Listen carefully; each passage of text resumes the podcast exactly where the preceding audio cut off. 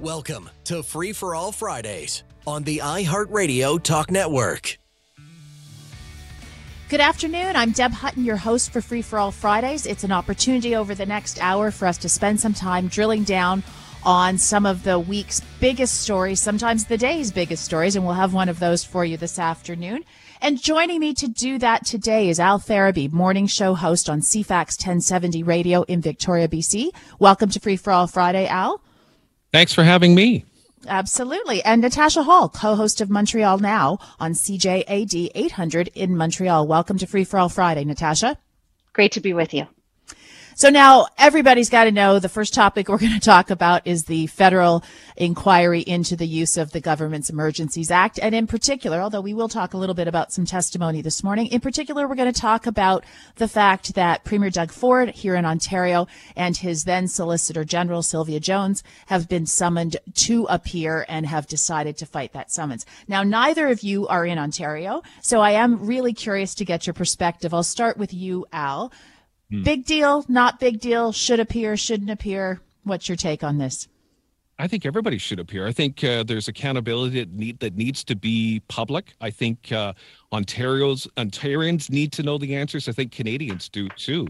When it comes to a situation like what happened in Ottawa, I, I just recall in BC when something similar was happening at the BC legislature, and there were protests, and there were trucks, and there were cars, and there was threats of of people staying and camping and staying for a long period of time.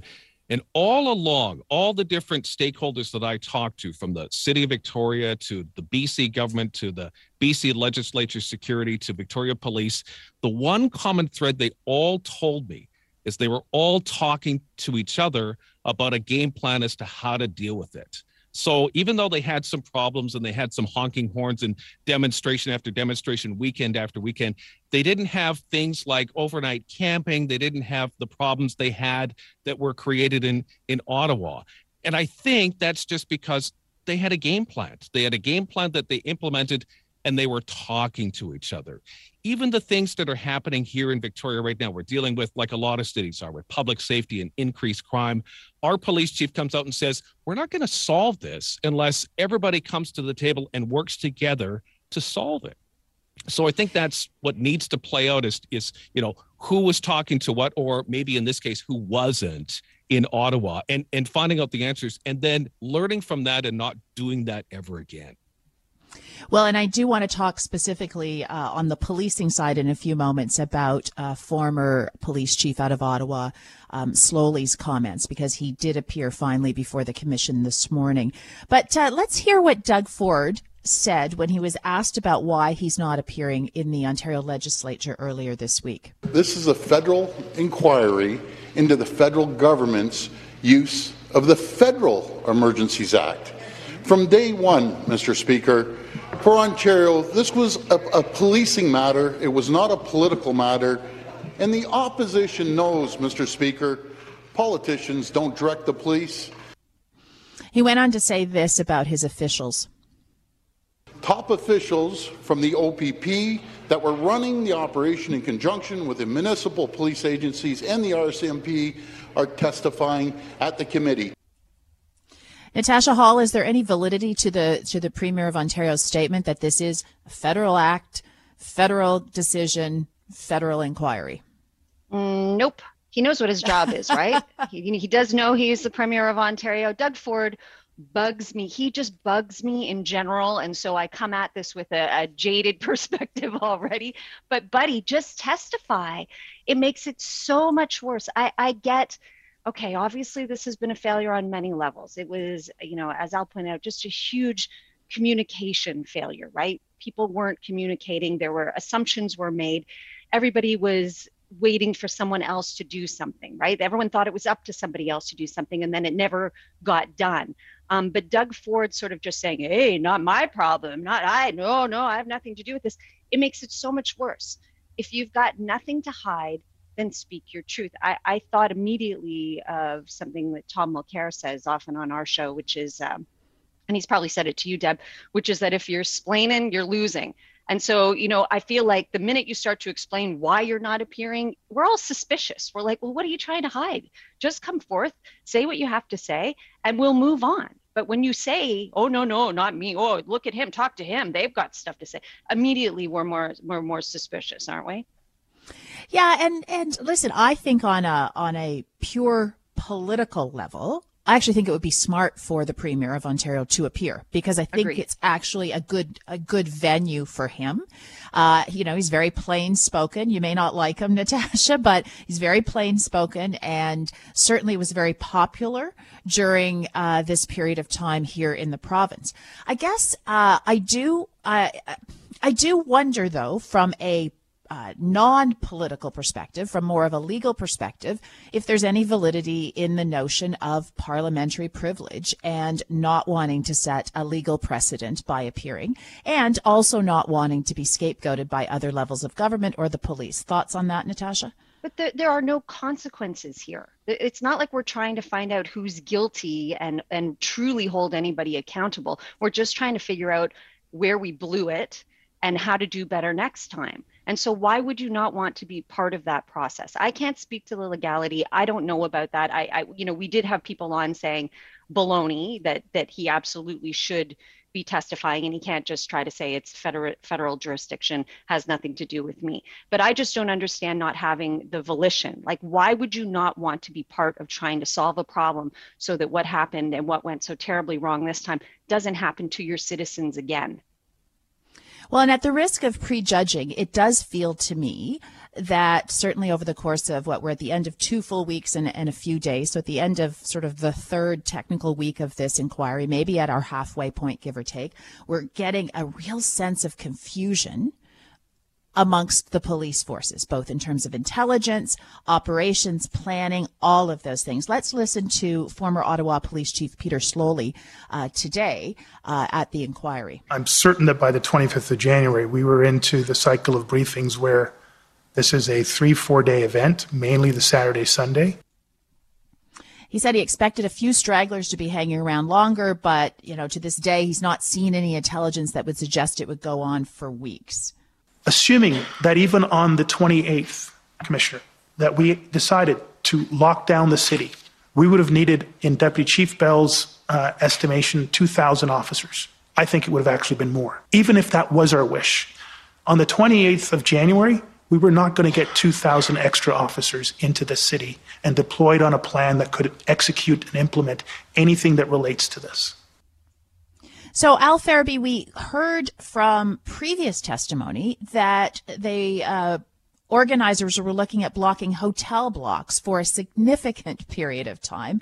There has been some suggestion, both from the OPP commissioner and less so from the RCMP, that that there were intelligence reports saying this was big and it was going to be long, and yet we have the person on the ground who was in charge not seeming to know that and that's shocking it really mm-hmm. is because it w- would would a lot of stakeholders police and otherwise have known going in or at least heard the reports and it's like if if you're saying that you, you don't at this particular point it's it's there, there's obviously a total breakdown in communication leading in it's something that I believe was supposed to be fixed years ago, as far as that uh, communication is concerned. So, so, and that's the important thing about what this is right now is is that we're we're we're learning how this all played out. We're learning what went wrong, and we and we need to learn from from all of this. So, so the idea of a premier not stepping forward, the, even the optics of that looks terrible. It's like it's it's a lack of leadership. It, it's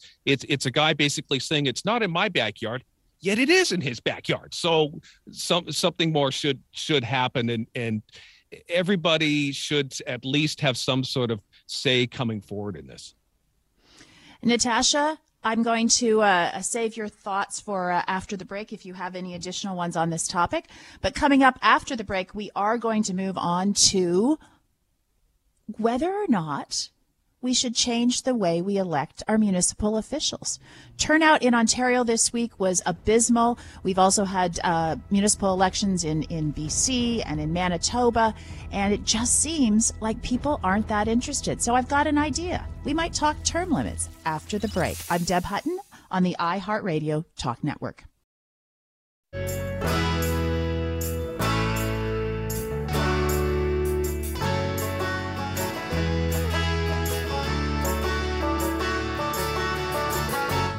To Free for All Fridays on the iHeartRadio Talk Network. Welcome back. I'm your host, Deb Hutton. And just before the break, we were chatting a little bit about the Emergencies Act with my two guests, Al Ferraby, morning show host on CFAX 1070 radio in Victoria, BC, and Natasha Hall, co-host of Montreal Now on CJAD 800 in Montreal. I am going to give Natasha just a, a minute to uh, give her thoughts on former Ottawa Police Chief Peter Sloly's testimony this morning at the inquiry.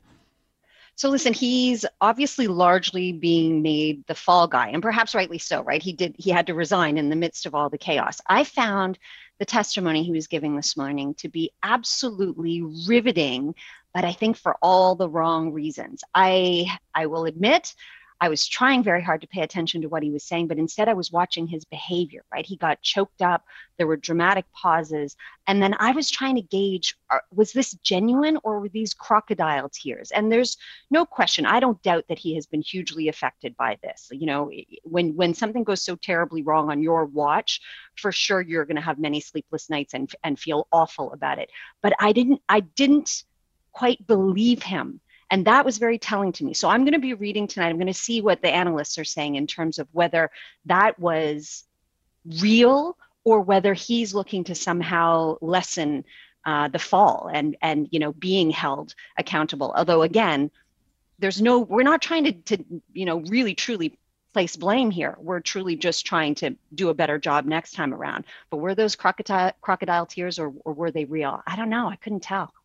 I'd love to agree with you that there there isn't blame trying to be placed, but I don't know. This feels like two full weeks of cover your butt to me right. at, at, the political level and at the policing level. But I do want to move on to the next topic, which is municipal elections. We've seen them in several provinces here in Ontario. Just on Monday, uh, Al, you had them in BC, and yes. voter turnout has been abysmal. Particularly bad here, I you know because this is where I'm from in Ontario. We had really low, low, low turnouts in the 20s in many of our major cities. So the question I've got is how do we turn it around? Is there anything we can do? Does it matter? I guess is part of that question. But just get your thoughts on that, Al.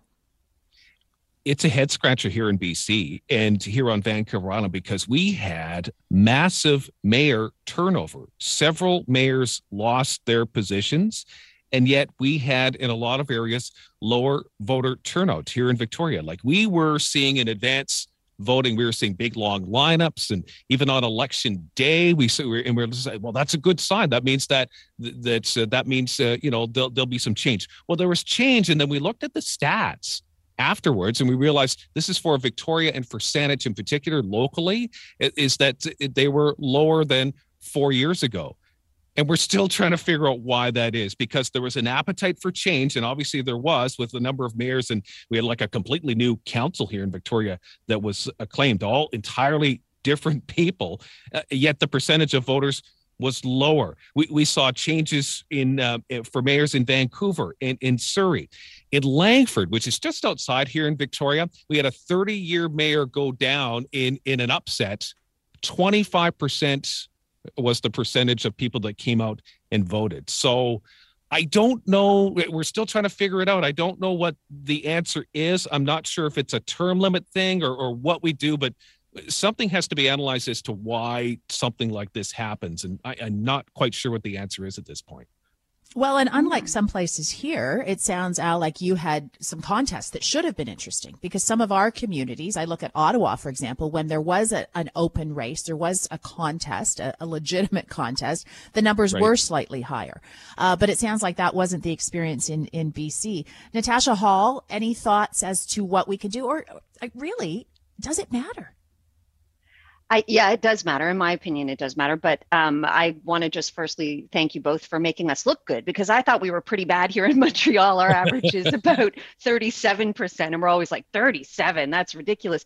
Um, wow. Okay. So maybe it's not so bad here. But I think there's a fundamental lack of understanding how much municipal um, elections affect your own day-to-day life. So i think there's a, a, need to connect with voters and then i think there's a need to inform potential voters about how the different levels of government work because you know municipal elections arguably most directly impact your day-to-day life your garbage pickup your your local roads how smoothly whatever service you might need to have running in your city and in your neighborhood right? But i, I feel like honestly, most people, or at least a lot of people, don't really get that. They just want to blame Justin Trudeau for everything, right? Even their their garbage or the rats that are are eating on the garbage are eating the garbage that didn't get picked up. I think a lot of people don't know about the different levels and and how important uh, municipal politics are. I, f- I think it's viewed as small potatoes. Do, do you know what I'm talking about? Yeah. Oh, yeah. Yeah. Yeah, one, for sure. One of the things that I, I was, I was just going to say, one of the things that I, I heard was uh, that there's so many candidates, so many names on there, and it's just like when people actually take the time to vote, it's just like, well, I know, I know five of them, sorta. I'm just going to vote for them. There was a little bit of that, and then you know we got into like school trustee lists, and the, like the, the it, it was an endless list of people to vote for. And and I know, and I'm not saying that that's the answers to have a smaller list, but that's one of the things that I heard that people Huh. are just, well, I don't know who to vote for. There's too many. But doesn't it often boil down to two or three main candidates, and it tends to be the higher profile ones, the one, the names that people know, and or the people who've been around forever. Like I was looking at uh, Sarnia, Mike Bradley got his 11th term, and I was thinking about Hazel McCallion, right in Mississauga, who was there for I don't know how many terms. I think 12 terms, 36 years. So there's a familiarity there, and and I actually think in some ways, you know, if we're talking about limiting terms, I think familiarity prob- might actually help because if you know the names if you're you know familiar with what they stand for and if they're if you think they're doing a good job or not oh, I, I I don't know. My my gut tells me you would be more invested, but I mean the numbers seem to be proving us otherwise, don't they? Yeah, municipal I- politics I found in general is just it's uh it's it's always a lower percentage of, of people turning out and, and it's it's a constant battle as to what to do. Is it online voting? Do we find a way to do that? I- I- do we do we have more opportunities for advanced voting because that's popular? Uh, things like that. Yeah, I mean, one of the other things that has been talked about is actually allowing for and encouraging uh, partisan party politics at the municipal level, in particular in some of our big cities, so that there is more money, so that there's more advertising, there's more awareness, there's more organization. I put on the table, as I said, term limits. I think three. You're talking about a 30 year uh, mayor unseated in in BC, Al. I mean, we've got mayors here, the town of Milton, I think he's won 21 or tw- I, I can't remember how many elections. He's well, well, well over 30 uh, and was reelected. I mean, yes, it, it, it can be because you're comfortable.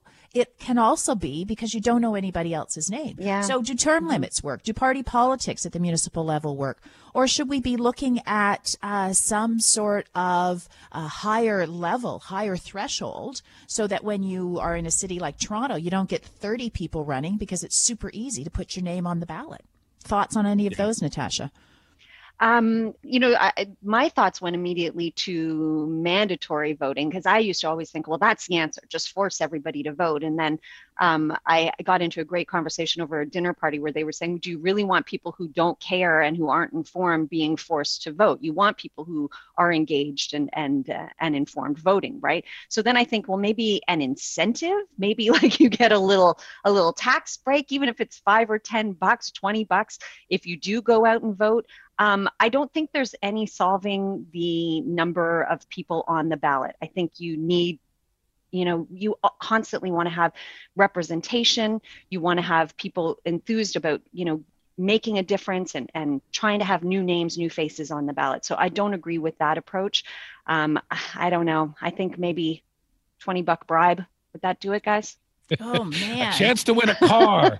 Oh, that makes me uncomfortable. Just as, quite frankly, just as uh, mandatory voting makes me uncomfortable because my view Yeah. is if you don't have it in Yeah. you to exercise your democratic right, I don't want you having an input into who the mayor is or my local councilors. I'll also say, just as a last note here, and, and I'm going to say it without giving you an opportunity to comment, I called for the end of school boards this week too, because I also think then that cleans up the municipal ballot. Not the reason I called for the end of it, but it would solve the problem that you uh, that you put on the table, Al Ferraby.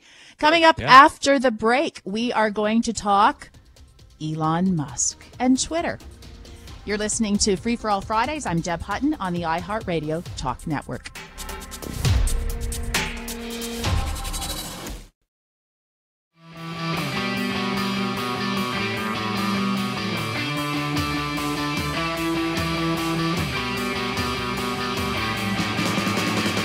And now more of Free for All Fridays on the iHeartRadio Talk Network. Welcome back. I'm your host, Deb Hutton. You're listening to Free for All Fridays, where we spend an hour at the end of the week just talking a little bit more in depth about some of the big stories throughout our nation in the previous days uh, of this week.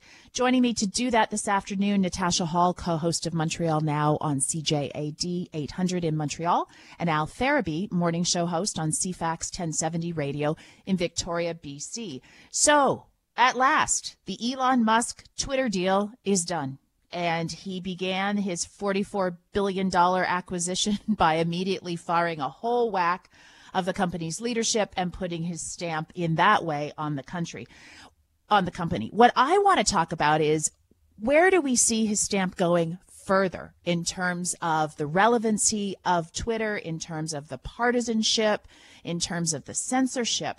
Let's hear what uh, Republican Senator Ted Cruz had to say about that. Look, I think Elon Musk's buying Twitter is one of the most significant develop- developments for free speech in modern times.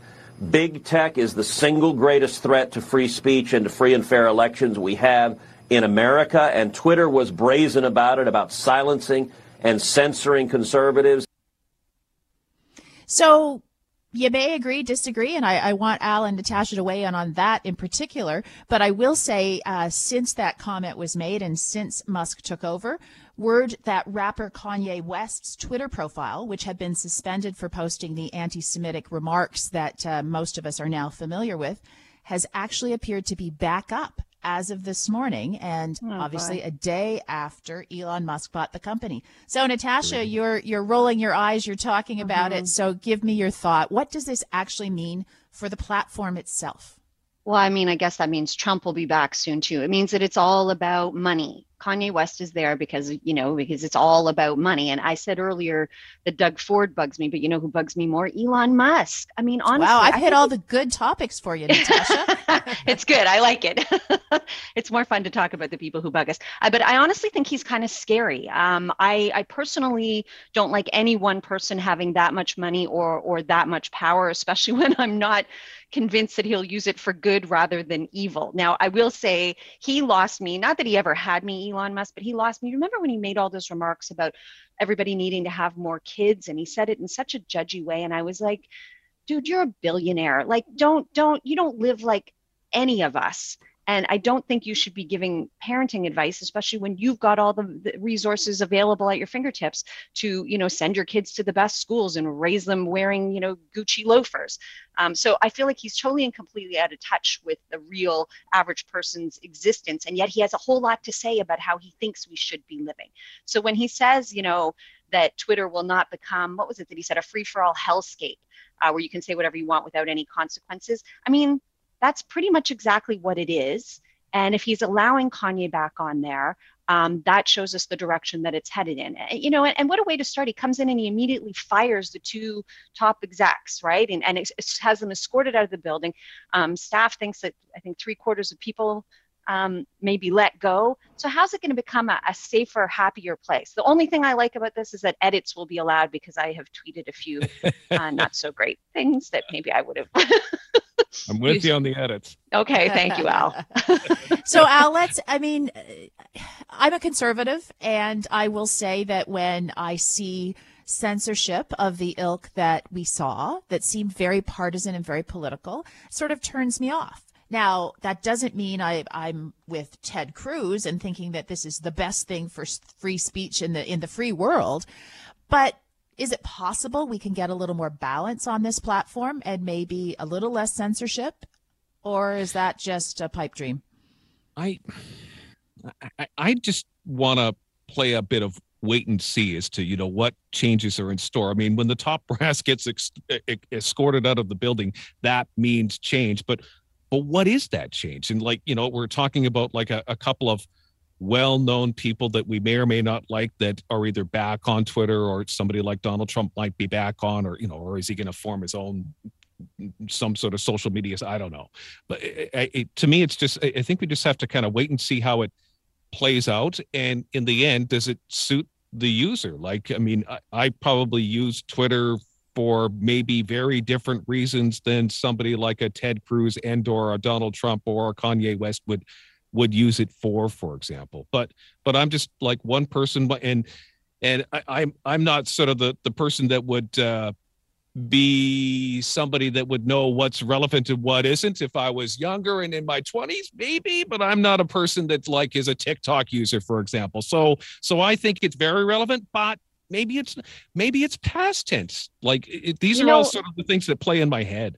You know the thing is though, Al, it, like he doesn't care about you. They don't care about you. They don't care about me. They care about advertisers and multimillionaires that are going to help them make more and more money. That that's and that's a good point. It's a good point because it is is this whole exercise for somebody like Elon Musk just to for investment purposes and then he's going to resell it or or it's going to go public again. Like is that sort of really what this is all about? It's just I'm going to get in, I'm going to make my money and then I'm out. Oh, he's going to help humanity. Wasn't that his direct quote? When he did sure. this. He's, this is his this is his effort to help humanity through a social media platform. I just Natasha, I, I guess I you know i don't like it because i don't like the wars that go on and i think it get you get sucked into a big vortex and you can look up and spend an hour fighting with someone that you clearly may not respect and and it just it seems just a waste of time for me do you However, do you do that do you engage on that level i did I've it stopped. once I did it once. that was enough. what was that exactly, like? Exactly. It was just like, oh my God, why am I spending my time doing this? But I do think that as we turn away uh, from, and I'm talking to two radio hosts, but as we turn away sometimes from mainstream media in terms of traditional newspapers and even to a certain extent traditional evening news, lunchtime news, etc., it would be nice to feel like there was a, I'll call it nonpartisan, uh, non ideological platform that was relevant for the exchange of information. Am I looking for too much from social media? or maybe just too much from Elon Musk. I don't know. I mean, Natasha? all of the above, Deb, all of the above. I mean, I love it. I love that kind of pie in the sky. And I truly wish that's what, and I think that's how we all went into social media. We were like, ooh, you know, cat videos and pictures of babies. And I get to tell people what, you know, I had for lunch and post pictures of, and, and there, it, there was an innocence to it. That is so long gone. It really, it just boils down to money and and influence right now right and and and I wish that I wish it didn't exist anymore, to be honest. Although it's a great source of information, generally speaking, if you can trust the information that's on there. Do you know what I mean? It, has yeah. gone. It's so twisted now, and so not at all. I mean, I, I guess out of the gate, it never had the greatest intentions, but it's far from from how it started it still has a tremendous promotional tool. Like I mean, we we use it as as uh, as media outlets to to promote things that are on our our stations, for example, uh, personal anything like that still exists. But you're right; it's it's gone to so many different uses, and some of them aren't great. But let me it's ask you both: ugly. If it wasn't Elon Musk, and if the stated mm. sort of change was yeah. coming from someone else's mouth, would you feel more comfortable? That's such a good question. Well, that that's is, why I'm playing a wait and mm. see, just because I just want to see wh- where where is this going? What are the changes? So you know, like, and are they? I don't know what they'll be, but I, am There's of, no wait and see with Elon Musk. I don't think there's any. I mean, I think. He, right. I mean, we know. what's that Oprah Winfrey thing? When someone shows you who they are, believe them. We know who he is. We know what we're in for. I don't think there's any wait and see. Um, but I, I mean, I, you've given me pause for thought. If it were somebody else, would I feel? The way I feel? Would I be so suspicious? Would I have such a bad attitude towards it? Mm. I don't know. I don't know, Deb. How do you? What about you? Would you, as a conservative, because you're coming at it with a very different perspective than, than I am, would, would you feel better about it if it were someone else? Well, I will feel better about it if it, in fact, seems to be much more. I mean, certainly free speech within the bounds of what's appropriate, but less censorship, more true free speech, more true exchange of ideas, blocking hatred and some of those things, but not blocking from a partisan perspective. I actually don't care if it's Elon Musk that does that. I actually just think it would be nice to have a truly open, uncensored platform. But there is my pie in the sky idea for the day. We're going to take a break. Coming up after, we are going to do our lightning round and ask Natasha Now a whole bunch of questions all at once.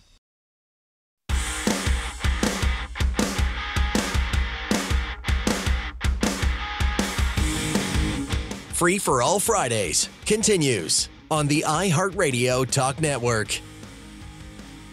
Welcome back. I'm Deb Hutton, your host for Free for All Fridays. Joining me this afternoon to talk a little bit more in depth about a number of the issues we've we've all been talking about this week are Natasha Hall, co-host of Montreal Now on CJAD 800 in Montreal, and Al Ferraby, morning show host on CFAX 1070 radio in Victoria, BC.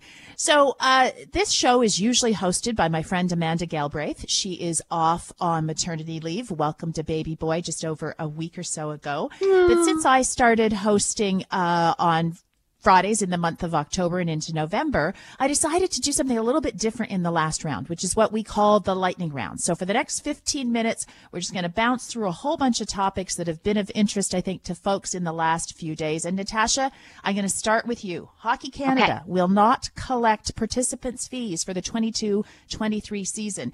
Of course, they got into trouble, we all know, for collecting fees and having these fees from parents, in many cases of young hockey players in Canada. And funneling them into a settlement fund, uh, in particular for victims of sexual assault. So, is this a decent gesture? Is it just a, of course you should be doing it?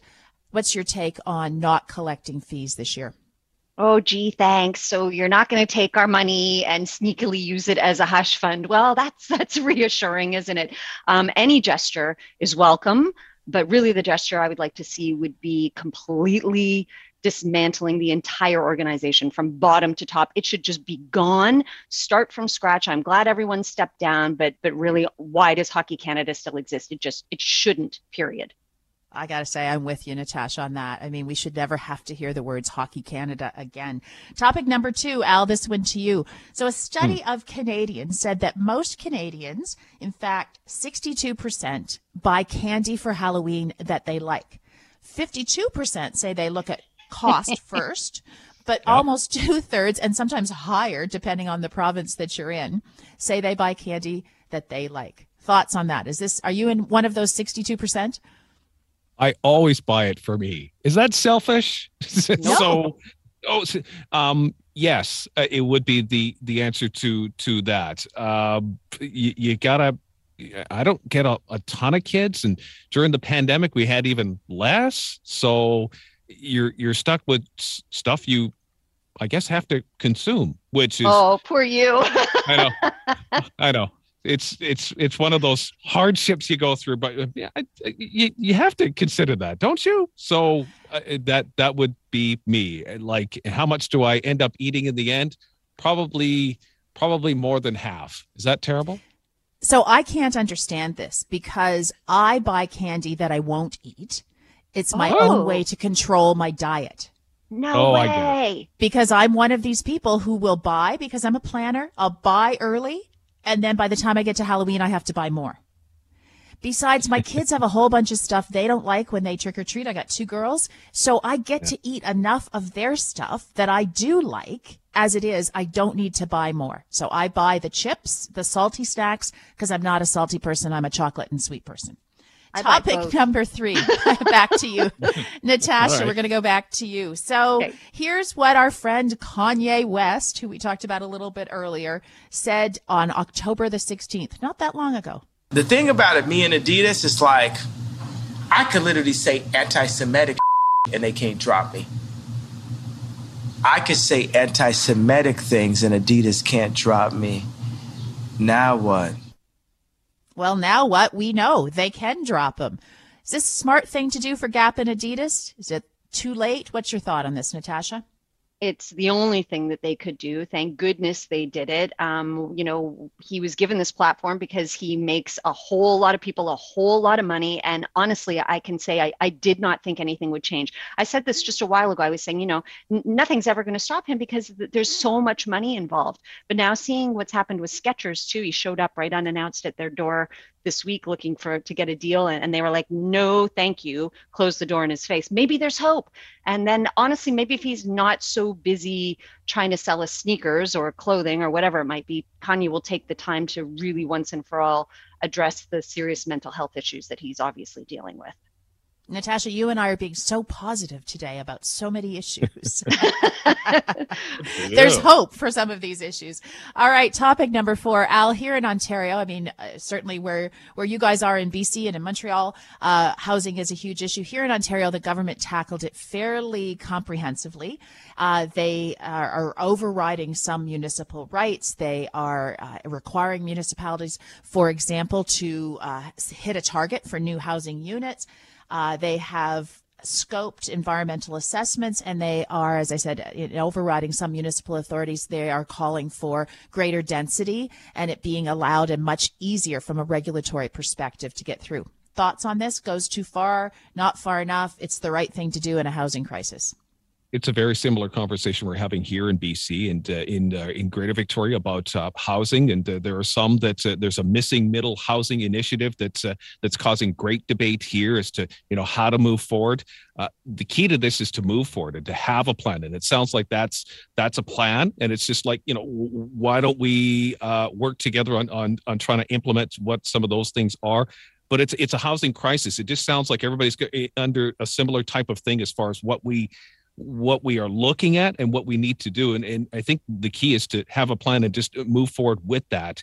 Here in BC and in Victoria, we're still kind of waiting to see what to do. And I think the longer you wait, the worse it gets. And there's, you know, more mm. people homeless and more tents that are out there and people that are living in them, etc. So, so I, I, without looking at all of what that is in Ontario, I would say a, a plan is, is, is a positive step forward.